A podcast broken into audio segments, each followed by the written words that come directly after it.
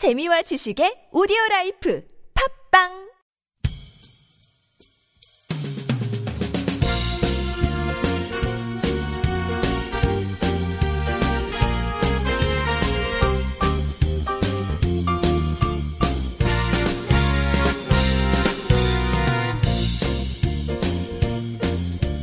네, 안녕하세요. NK투데이 김혜민 기자입니다. 안녕하세요. 대학생 문형인입니다. 안녕하세요. 대학생 김건우입니다. 네, 이번에 NK투데이 방송에, 이 팟캐스트 방송에 초대 손님들을 두 분을 모셨습니다. 네, 그래서 다른 기자들은 빼고 저거 혼자 진행을 하게 되었습니다. 왜 웃고 있죠, 저는? 와, 네, 이 학생들은 지금 몇 학년이시죠? 문영인 학생은? 저는 3학년 입니다. 아, 네, 여기 아, 김건? 새, 새내기입니다. 아, 네. 1학년. 아, 네. 이런 파릇파릇한 20대 초반이 이렇게, 네, 이렇게 그 우리 방송에 참가한 거는 엄청 역사적인 예, 순간이라고 볼 수 있겠는데요.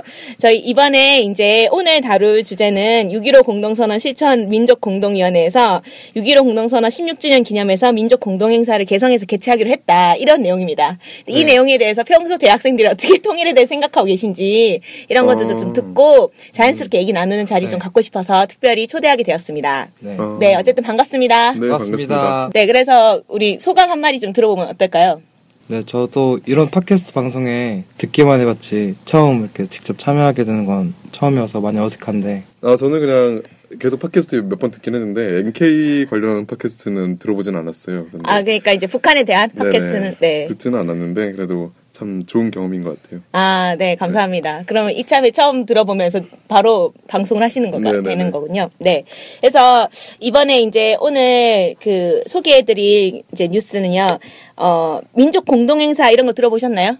네 들어본 적 있어요. 아, 네. 근데 이제 너무 그 지금 이제 여기 참가하시는 분들이 20대잖아, 20대 초반. 네네. 네, 그래서 민족 공동회사가 2000년대 중반이라 이럴 때 있어가지고 뭐 참가해 본 적은 없을 것 같아요. 네 그쵸? 소식으로만 어, 저는. 저는 네. 솔직히 6.15 선언이 어떤 선언인지도 잘 몰라요. 아, 네. 이 6.15 선언. 예.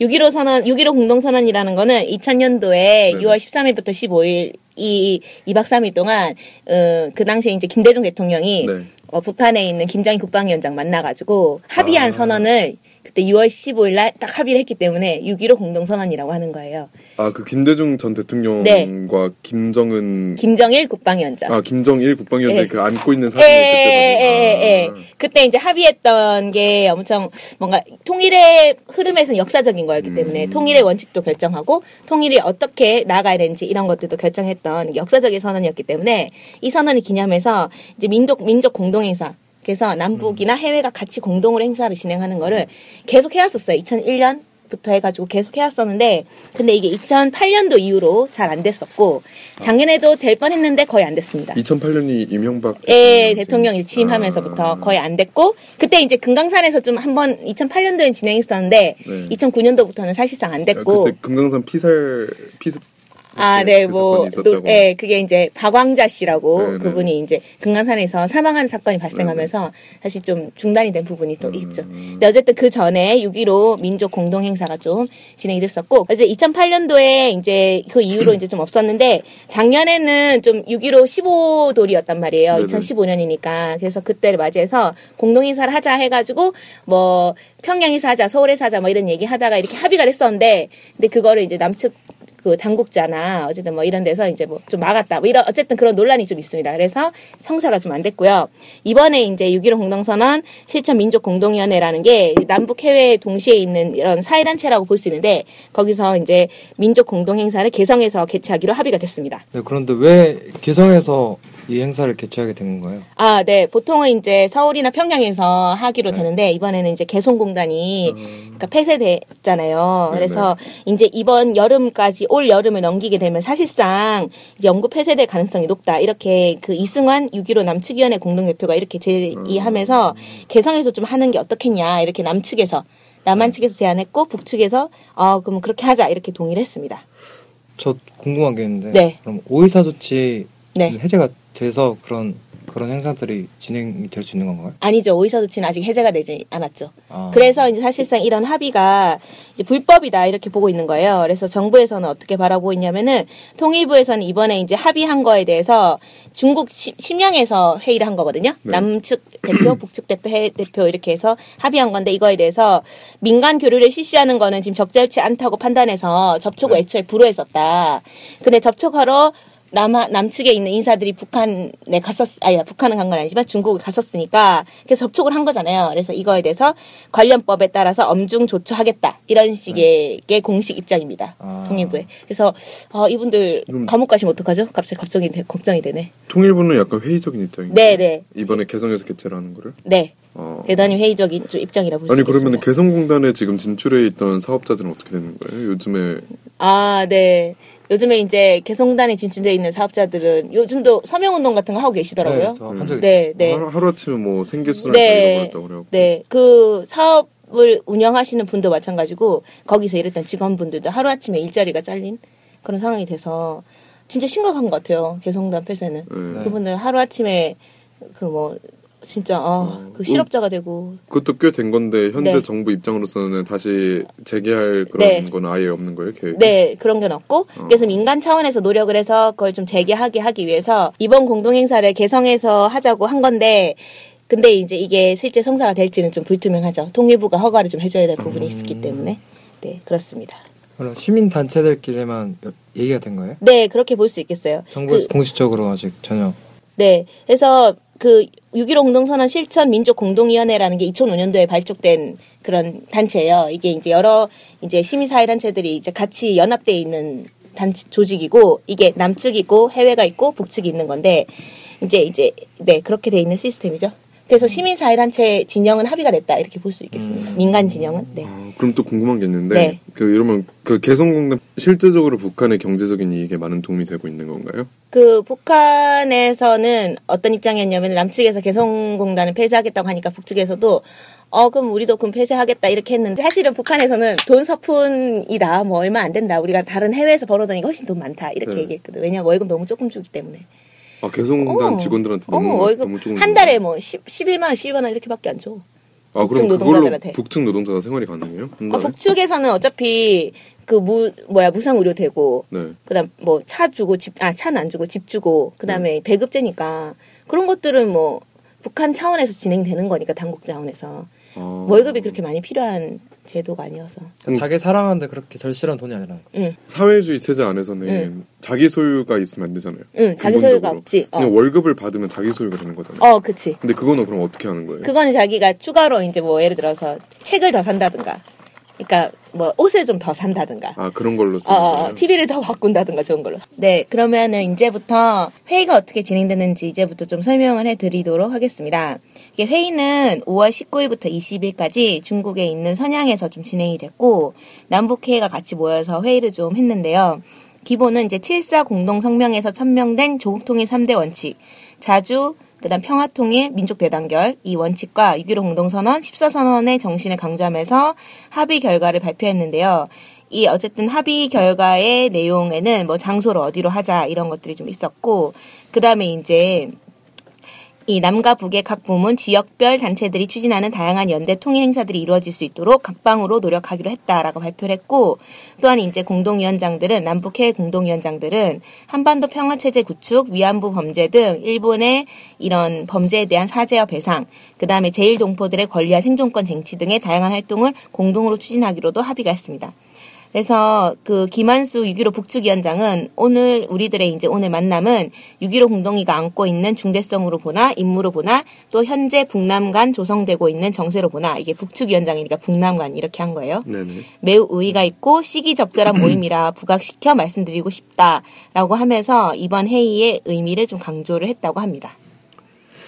이 전반 회의 내용 보시면 좀 어떤가요? 어, 아, 저는 그냥 보면서 궁금한 게 있는 건데, 네. 어, 지금 뭐지?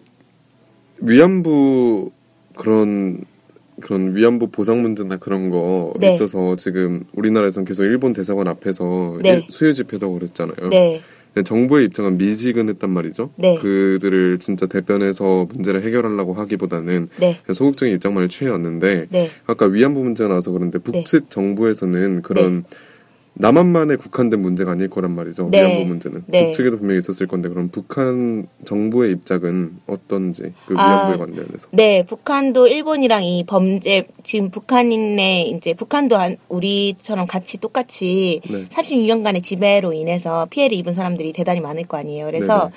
북일 간에 아직 수교가 안 됐어요. 아, 한일 간에는 수교가 됐죠. 1965년도에 한일 협정 맺어서.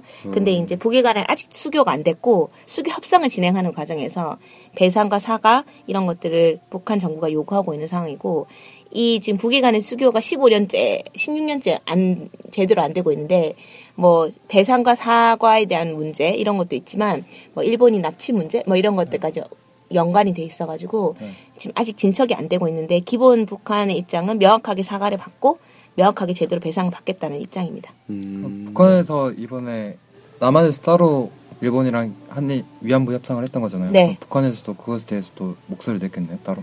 네, 이제 그거 기본 굴욕적인 협상이다 이렇게 음. 바라보고 있는 거죠.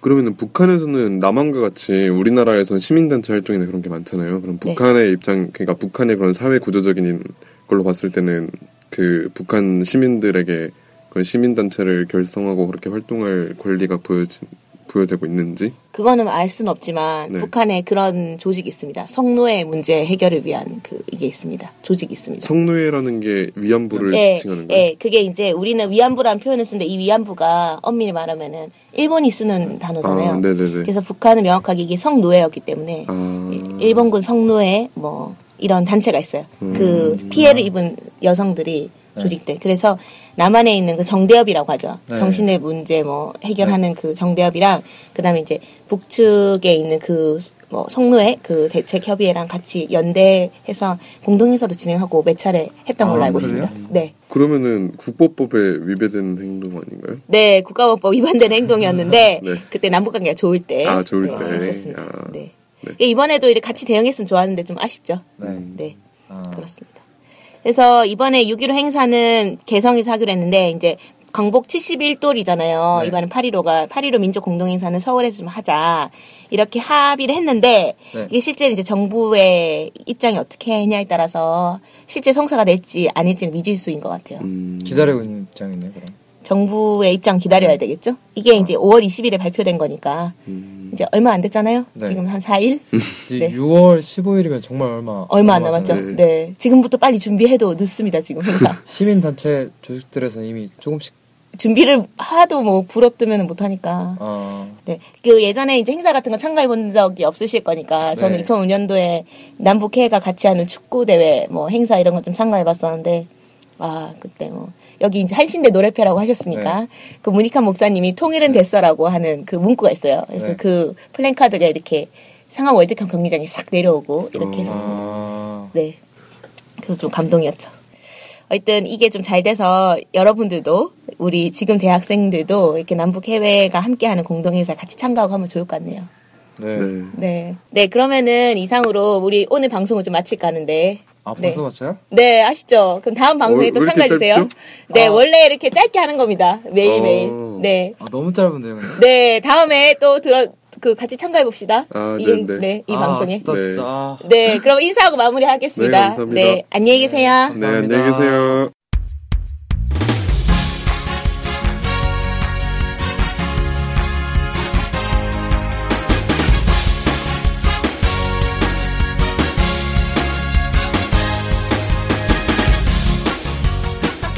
많이 들으시나요? 그럼요. 구독하는 방송만 10개 정도 됩니다. 와, 와. 근데 그 중에 북한 소식을 전문적으로 하는 방송이 몇 개나 되나요? 찾아보니 딱 하나밖에 없었습니다. 바로 NK투데이 공식 팟캐스트 스케치북이죠. 어, 어쨌든 통일을 좀 하려면 그 상대방이 북한을 정확히 알아야 되잖아요. 근데 그런 팟캐스트가 하나밖에 없다니 정말 안타깝네요. 그래서 스케치북을 꼭 들어야 하는 겁니다. 네. 통일을 꿈꾸는 국내 유일 북한 소식 전문 팟캐스트 스케치북 많은 청취 부탁드리겠습니다.